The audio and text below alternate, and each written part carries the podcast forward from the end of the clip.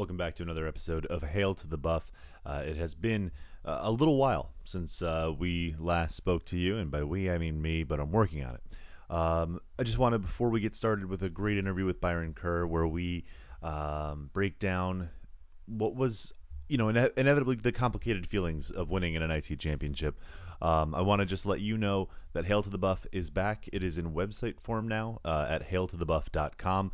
Um, we are assembling a team of writers. A handful have already joined on and are working on their first projects. Uh, but I want to make sure that you know that you can join us and also that you should keep an eye on hailtothebuff.com uh, where we're going to start adding blog posts. Um, podcasts take a little bit of time. They take time to schedule, they take time to record, they take time to edit, to mix, to upload. Um, so I'm hopeful that uh, with a team of writers, we'll be able to give you more information, help uh, compile the best of the internet, help compile the best analysis from some of the better GW fans, and be more active, more consistently, um, but still retain uh, what is my passion project, and that is this Hail to the Buff podcast. Uh, I will get right into it with uh, Byron Kerr, play-by-play analyst for George Washington basketball. Really phenomenal friend and great guy uh, who was there courtside for what was a an, an exhilarating uh, and and complicated run to the NIT championship. Enjoy, Byron. Let's let's talk a little bit about the let, us let's stick small and we'll broader broaden ourselves here and, and let's talk about the fact that George Washington and I understand there were close games. There was a close game against Hofstra. There was a close game uh, against Florida. But GW in that final four, those NIT semifinals and championship, you know, that that first half against Valpo notwithstanding, George Washington was head and shoulders against their opponents. Um, what what is it about this team? Um, you know, there's a million and a half questions I want to ask you, but let's start with this: uh, How did a team that looked at, at sometimes inspired against Virginia, uh, at sometimes completely um, discombobulated against a DePaul.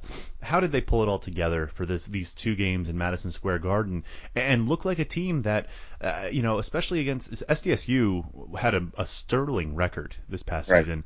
Um, and they, they just took them apart. That they looked like a Sweet 16 team in, in Madison Square Garden. How how did they get from from all of the ups and downs of this season? How did they finish on such a high? You know, it's the seniors. I think it's Kevin Larsen. I think it's uh, Joe McDonald, Patricio Garino, and Tyler Cavanaugh. You know, and the team getting together and saying, you know, uh, you know, we can win uh, this tournament. We've shown in the past we have the ability, you know, through the coaching staff that we can we can win, uh, you know, big games in tournament atmospheres. We can beat other teams in our tournament draw. I mean, you look back at the last three years and under Lonergan's uh, tutelage, this team has, I like to say it, I like to call it, they've medaled in three straight years in tournaments. They, they got a bronze, if you will, in Anaheim a couple of years ago.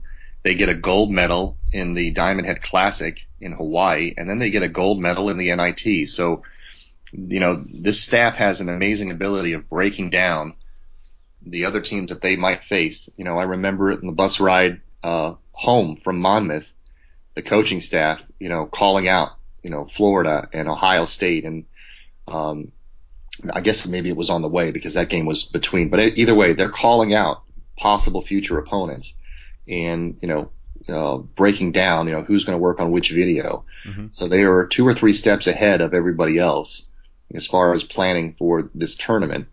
And, uh, you know, I just think, I just go back to the core of those seniors and, you know, Mitola, you throw him in there because he he's a senior too, a graduate student already for crying out loud. Uh, you know, they were never rattled in any of those games that they played. And, you know, Hofstra made the biggest run at the beginning. And that, you know, that first game is always tenuous. St. Bonaventure against Wagner. Uh, those are scary moments because you, you know, it's hard to get into the feel of a tournament sometimes. That first game, probably remember that from your days of playing that uh, you know things can go either way. I mean, are we are we all in, or, or are we going to just play this game and you know go back to to our our school and move on to get ready for the end of the semester or whatever? And uh, you know, 80 to 71 late in that game, Hofstra scores nine straight. Uh, they look like uh, the regular season champs that they are. And Mitola makes a big shot to, to squeeze through. And then, as you said, you know, they really were dominant uh, just completely undressing uh, Monmouth on their home floor. They had no answers. King Rice had no answers for what Lonergan was doing mm-hmm. and the defense. We were much longer. The length, you know, people don't give GW, I think, enough credit for the length that they can put out on the floor with the 6'10, 6'9, 6'8 two guard for crying out loud. 6'6'3, uh, you know, even McDonald, uh, even if he's 6'1, 6'2, and I think he's 6'2 now because he took a picture with me and I looked, I thought I was 6'1 and he's much taller than me. so that terrifies me. But anyway, uh, you know, he's a, he's a big guy as far as strength goes. Yep. So he can knock people off the blocks as well. So it was a big, strong team. The starting five, you know, could put, go up a match against any other team. And you started to get some bench points, some big shots from guys off the bench as the tournament went on. And people, you know, snooze at, oh, it's five points, big deal. But, you know, those two possessions when the bench scores five points, whether it's a Paul Jorgensen or a Matt Hart or even a Jordan Roland, Anthony Swan, and they hold, you know, uh, the opponent, they keep the, the score even for those two or three minutes that's all those starting five need to try to get through that first half and then move on. So, you know, they came together as a team and you had, uh, and that's what championship teams do is you have some unlikely people, uh, you know, making a difference down the stretch. And, and I mean, that's what I believe is the core of, of this team was the seniors. They were never rattled. You know, I had a, a, a Twitter follower, um, who I had met in uh, Hawaii named Ross Eisenstein. He's the play-by-play announcer for Ohio. Mm-hmm. And he had a great tweet back to me during the game against Valpo and said, look at how calm and collected this GW team is as they bring the ball up the floor. There's no panic, whether they're down five or they're up five. They run the offense like a machine. Uh, you know, they run their defense. They attack on defense. And, uh, they just, you know, you never had that feeling that they were rattled in that in that atmosphere, regardless of what any team was able to do to them. And they were just way better than their competition in, in their draw in the NIT. And, uh, you know, they were able to put it all together for, for five games. It was pretty amazing. Now, now, Byron, I, I want to sort of break this down because you mentioned something that I think a lot of fans have noticed, and that is that GW, and I, I, I said it to a couple of friends of mine, GW might have, I think, the best record on neutral floors against non-conference opponents. You know, we talk about uh, you know, the the way that they've meddled. And at first, I thought you were saying that like it was like that Scooby Doo, like oh, if it wasn't for you meddling kids from George Washington, Creighton would have won in the Honda Center. Right. Um, but um, you know, meddling is in gold, silver, and bronze.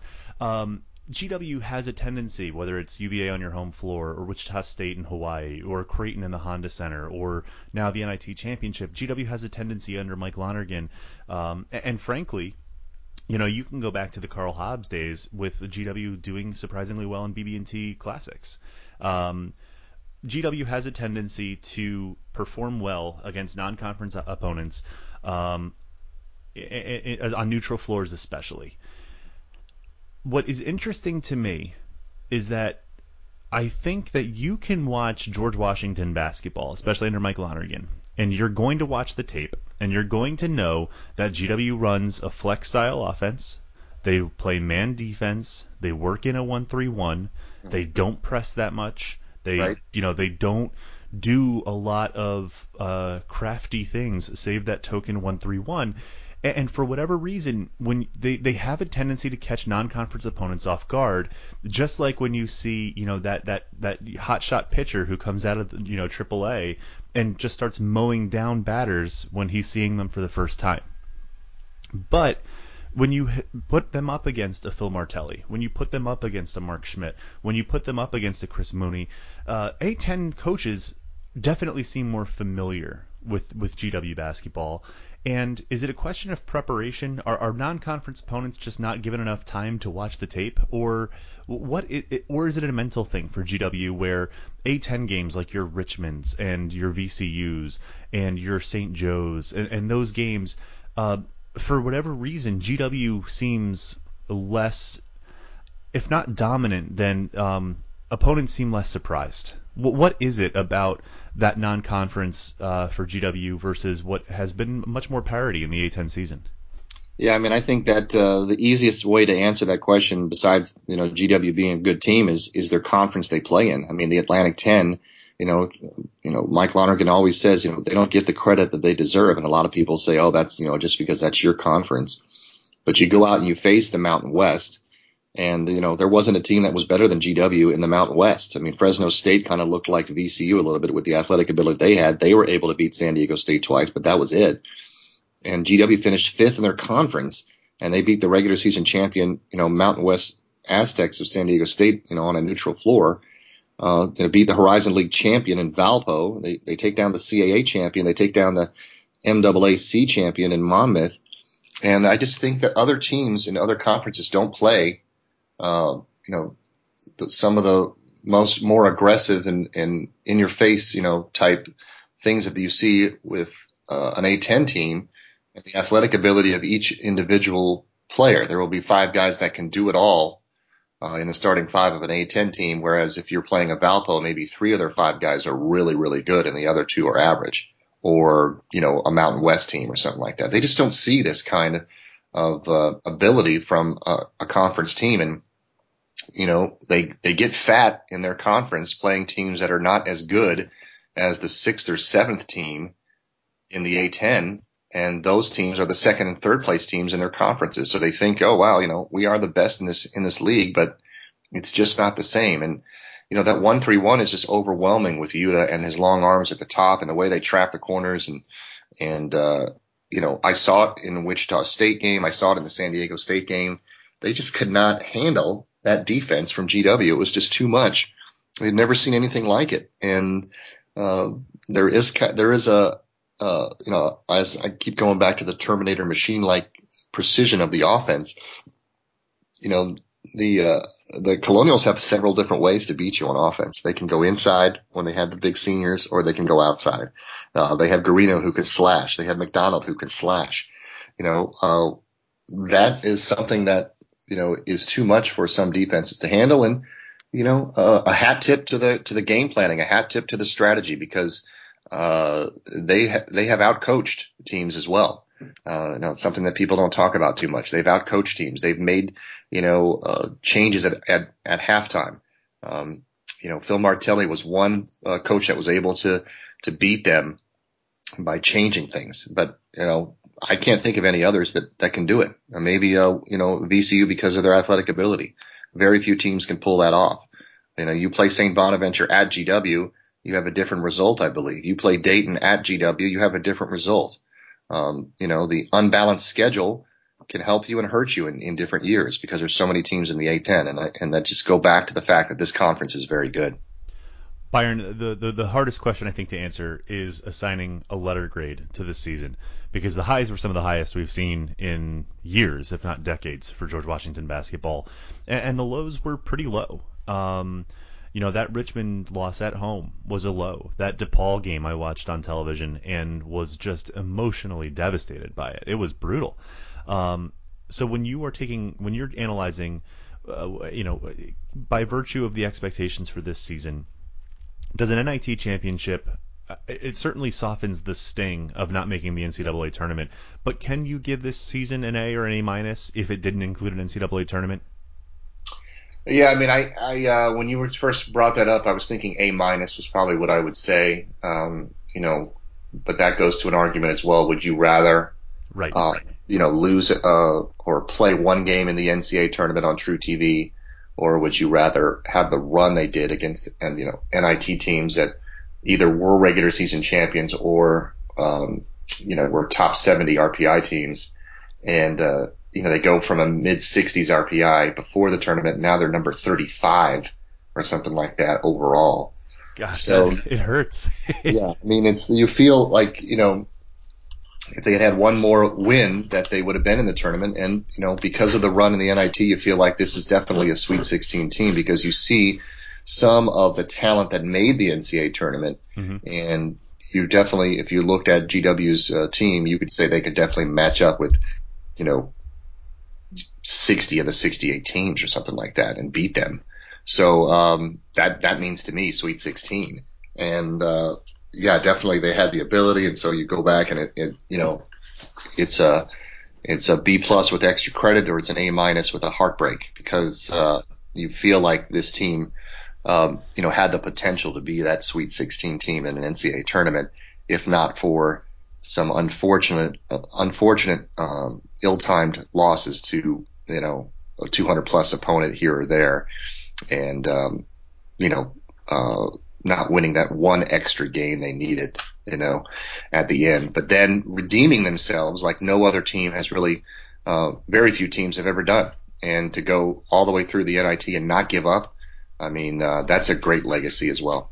You know, and and so when you talk about just that one extra win, it, it really does feel like it was one fewer loss. Um, you know, and and and frankly, there's also the the, the challenge of scheduling. Um, you know, no one has ever expected that Rutgers would be a good basketball team.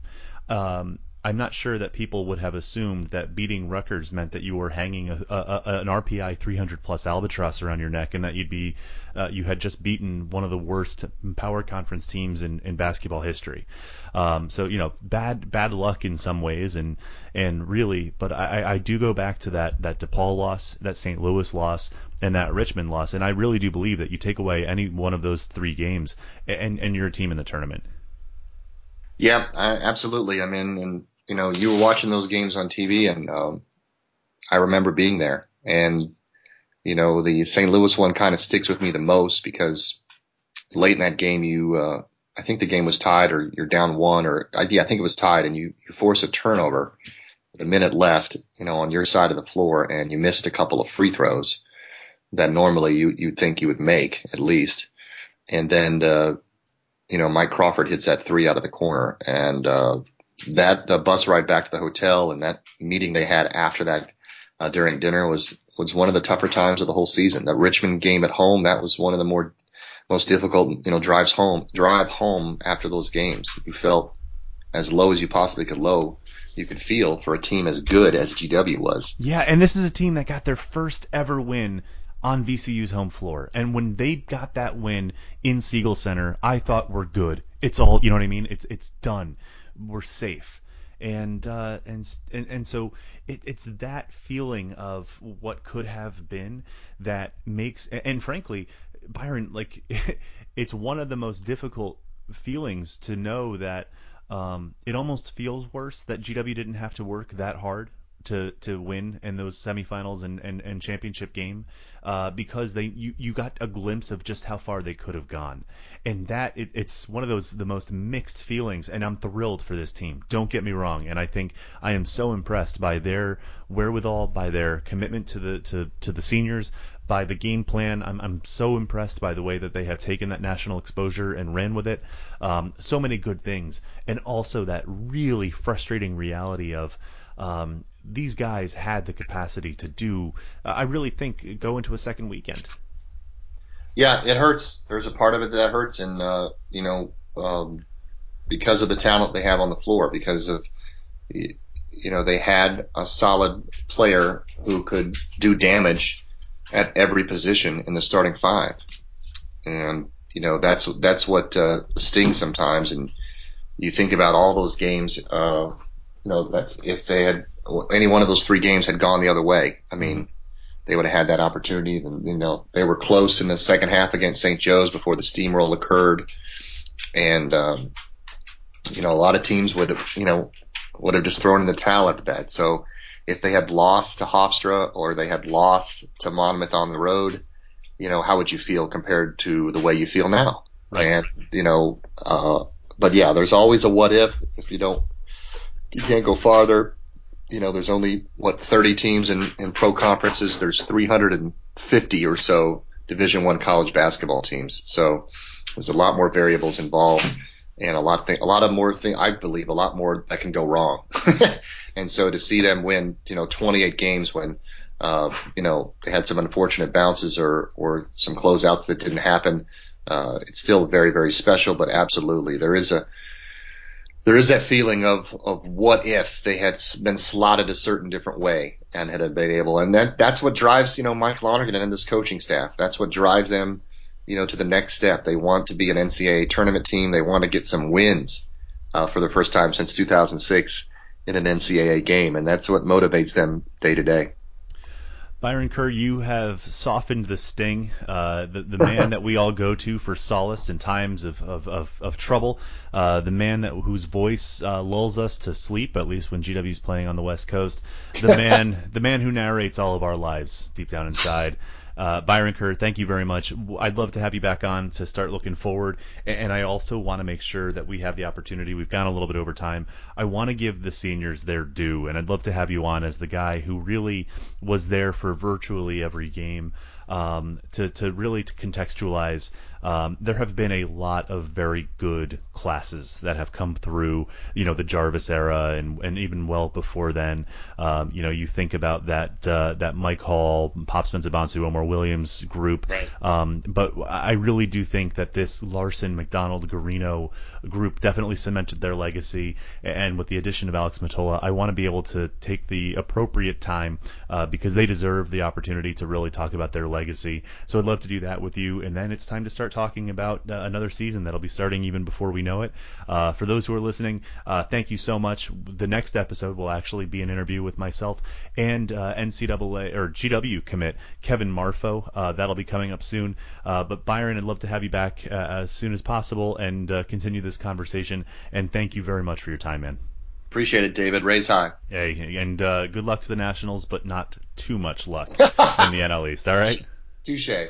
All right, man. Hey, thank you so much. Thank you for uh, listening to the reborn, the the the Phoenix, the, for like you know the ninth time of Hail to the Buff. You can follow us on Twitter at Hail to the Buff, or go to our new website hailtothebuff.com. Uh, and if you haven't seen the call, we're looking for new writers. We're looking for people who can also host their own podcast episodes. Uh, I asked Byron if he could do it, but I told him I wouldn't pay, and he told me to screw off. So uh, you know. That's, I, that's actually not true. That's not true for all those people who actually take me too seriously. But uh, thank you so much, and uh, we'll talk to you again soon.